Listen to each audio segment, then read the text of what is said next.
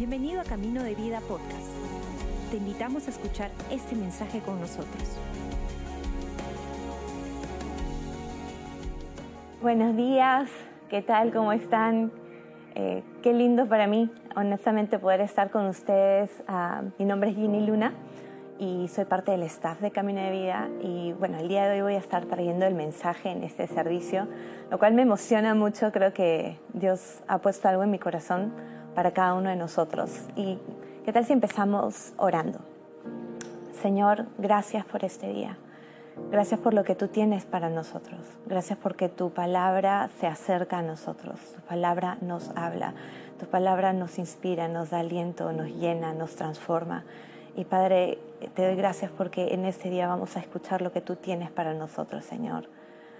En tu nombre. Amén. Amén.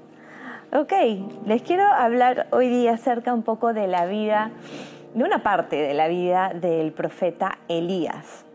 Y para darles un poquito de contexto, lo que sucedió justo antes de esta historia que vamos a leer es la, la súper conocida a historia, no sé, si todavía no la conoces, te la, te la cuento un poquito. Básicamente, Elías era uno de los, el único profeta de Dios que quedaba. Sin embargo, el rey de, Israel en esa temporada era un rey que no seguía a Dios y su esposa era terrible. Y esta esposa tenían como 500 profetas de otros dioses. La cosa es que se enfrentan en un momento Elías con los 500 profetas y los dioses de esos profetas no se parecieron jamás. Sin embargo, Dios respondió trayendo fuego del cielo, fue increíble y Elías, uno solo, terminó matando a los 500 profetas. ¿okay? Ahora, no voy a hablar de eso, pero sí un poco de lo que sucede después. Básicamente, Jezabel, que era la reina, está furiosa. ¿no? Está súper molesta porque había matado a todos sus profetas y ella en medio de su furia le manda un mensaje a Elías y vamos a leer lo que el mensaje que le manda y lo que sucede con Elías después de eso y vamos a leer en Primera de Reyes 19 del 2 al 8.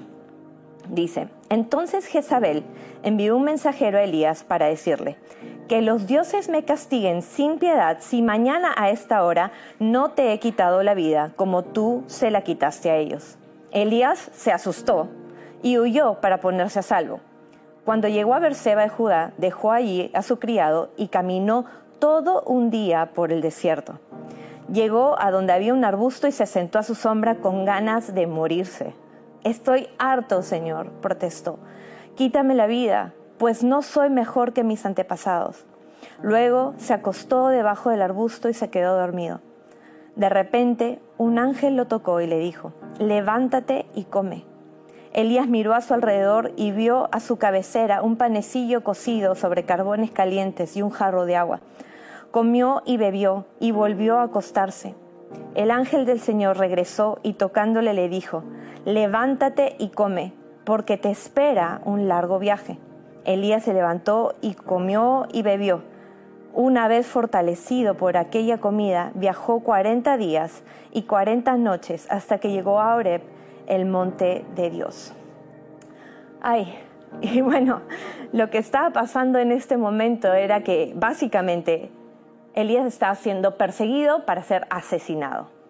Él estaba huyendo por su vida, su vida estaba en peligro, maleado, estaba pasando por un, momento extremadamente difícil. El verso 4 dice que después de dejar a su siervo caminó todo un día por el desierto.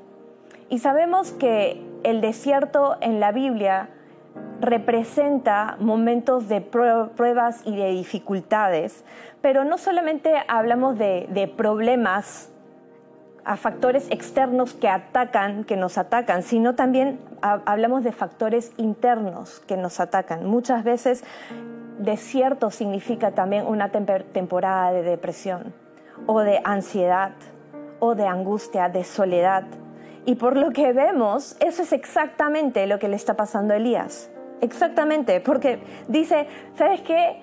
Quítame la vida. Dios ya quítame la vida. No sé, si eso no es depresión, yo no sé qué es. ¿no? O sea, es clarísimo que él estaba tan cargado emocionalmente por la persecución de Jezabel que su corazón, su alma, sus fuerzas se habían desvanecido y estaba deseando la muerte. A ese punto, o sea, no tenía fuerzas, ya estaba como, ya no puedo más, quítame la vida. Y aunque Elías de repente se estaba rindiendo, Dios no se había rendido con él y le manda su ángel, le manda su ángel que le dice algo súper poderoso, algo súper poderoso. Levántate y come. Levántate y come.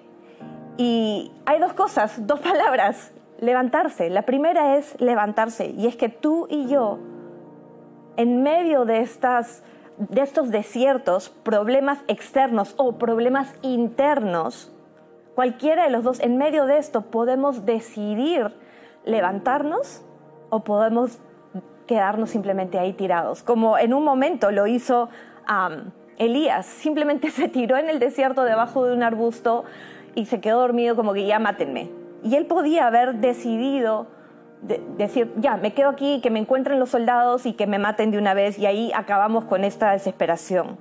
Pero él también podía decidir seguir la voz de Dios por medio del ángel. Y lo siguiente que le dice es, come. Vemos Mateo 4:4 dice, y, Jesús hablándolo dice, no solo de pan vive el hombre, sino de toda palabra que sale de la boca de Dios, sino de toda palabra que sale de la boca de Dios. Y aunque vemos que el ángel sí le dio comida real, habían unos panecillos y había agua, esta comida está representando algo más. Está representando a la palabra de Dios. Es come de la palabra de Dios. Básicamente le está diciendo, llénate de la palabra de Dios, nútrete de la palabra de Dios, aliméntate de la palabra de Dios. ¿Y esto qué, qué es? Leer la palabra meditar en la palabra, estudiar la palabra, pero para mí una de las cosas más importantes es que en medio de leer, estudiar, meditar la palabra, dejemos que Dios nos hable por medio de su palabra. Y esa es la manera que nos alimentamos, que comemos de la palabra, que Dios nos hable a través de su palabra.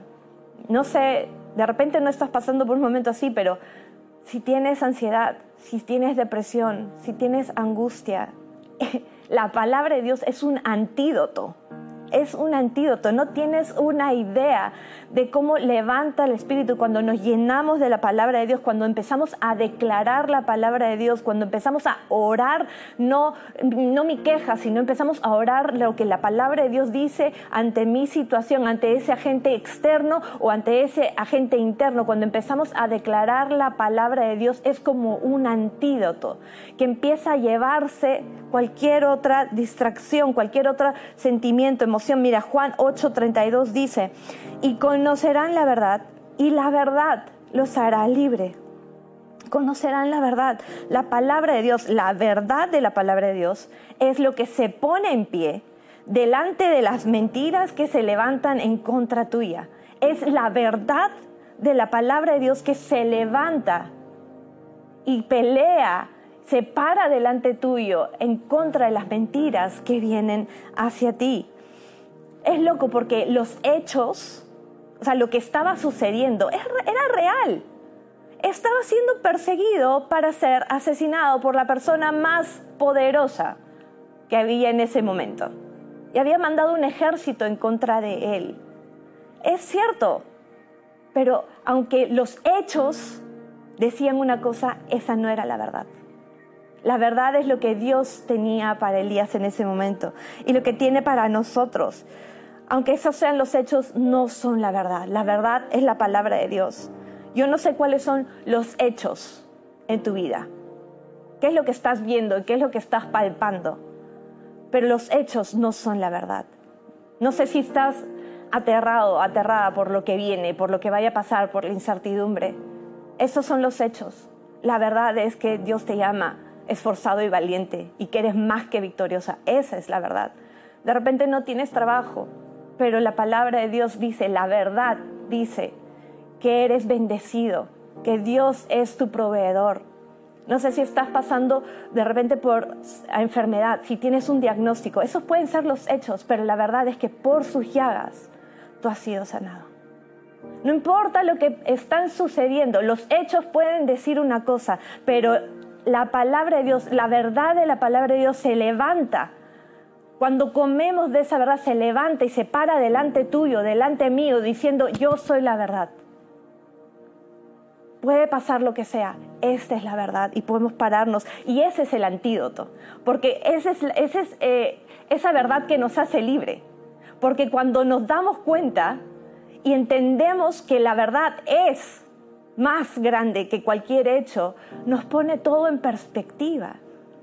Nos hace libres de esa ansiedad, nos hace libres de esa depresión, nos hace libres de esa angustia, de esa preocupación, nos hace libres porque podemos descansar en Él.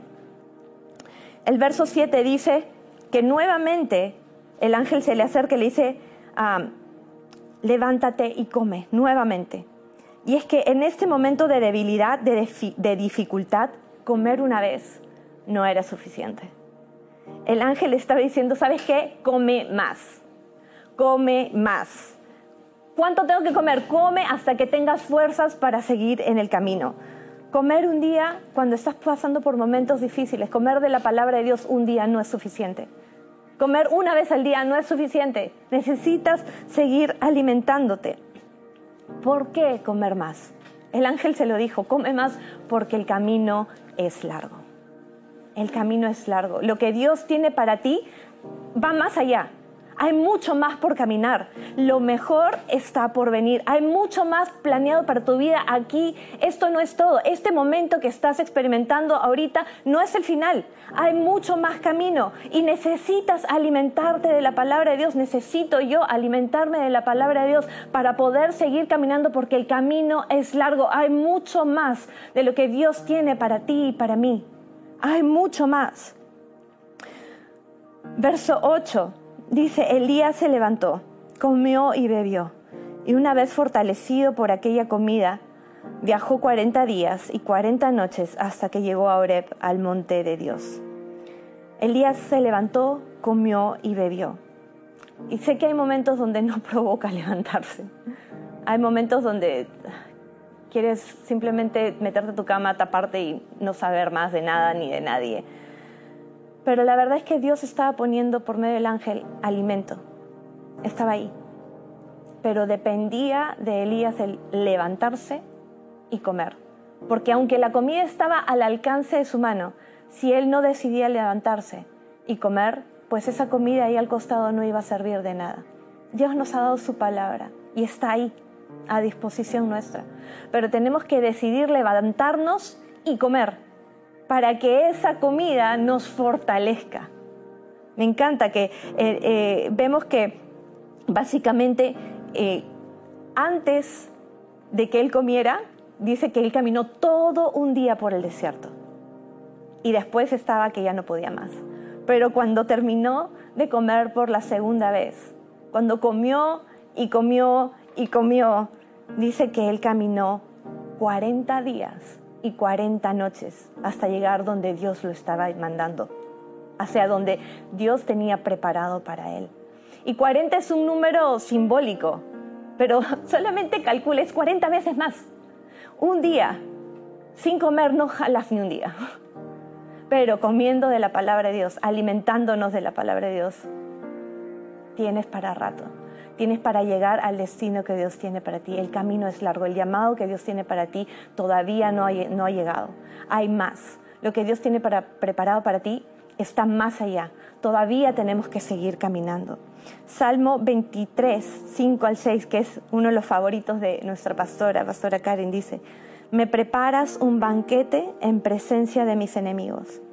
Me honras ungiendo mi cabeza con aceite mi copa desborda de bendiciones.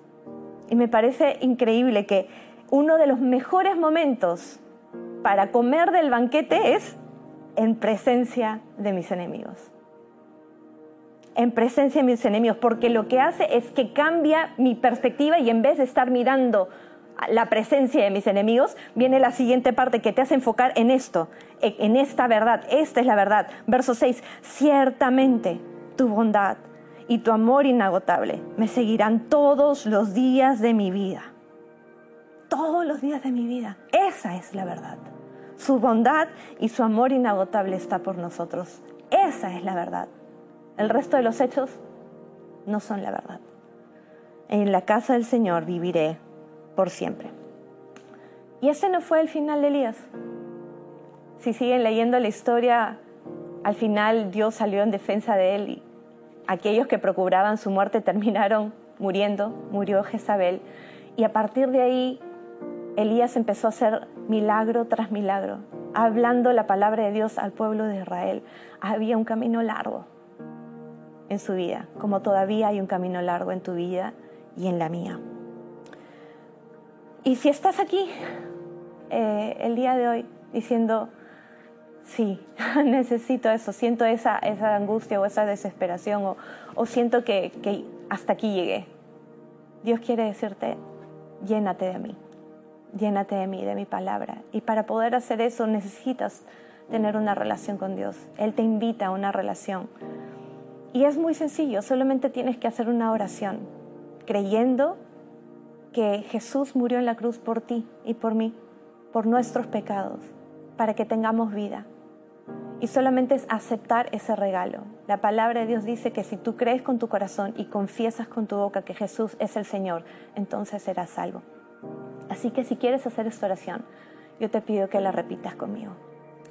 Señor Jesús, en este día yo te recibo como mi Señor y Salvador. Recibo tu sacrificio en la cruz. Perdóname de todos mis pecados y dame una nueva vida. En tu nombre, amén. Gracias por acompañarnos. Esperamos que hayas disfrutado el mensaje de hoy. Si deseas más información, síguenos en nuestras redes sociales o visita caminodevida.com.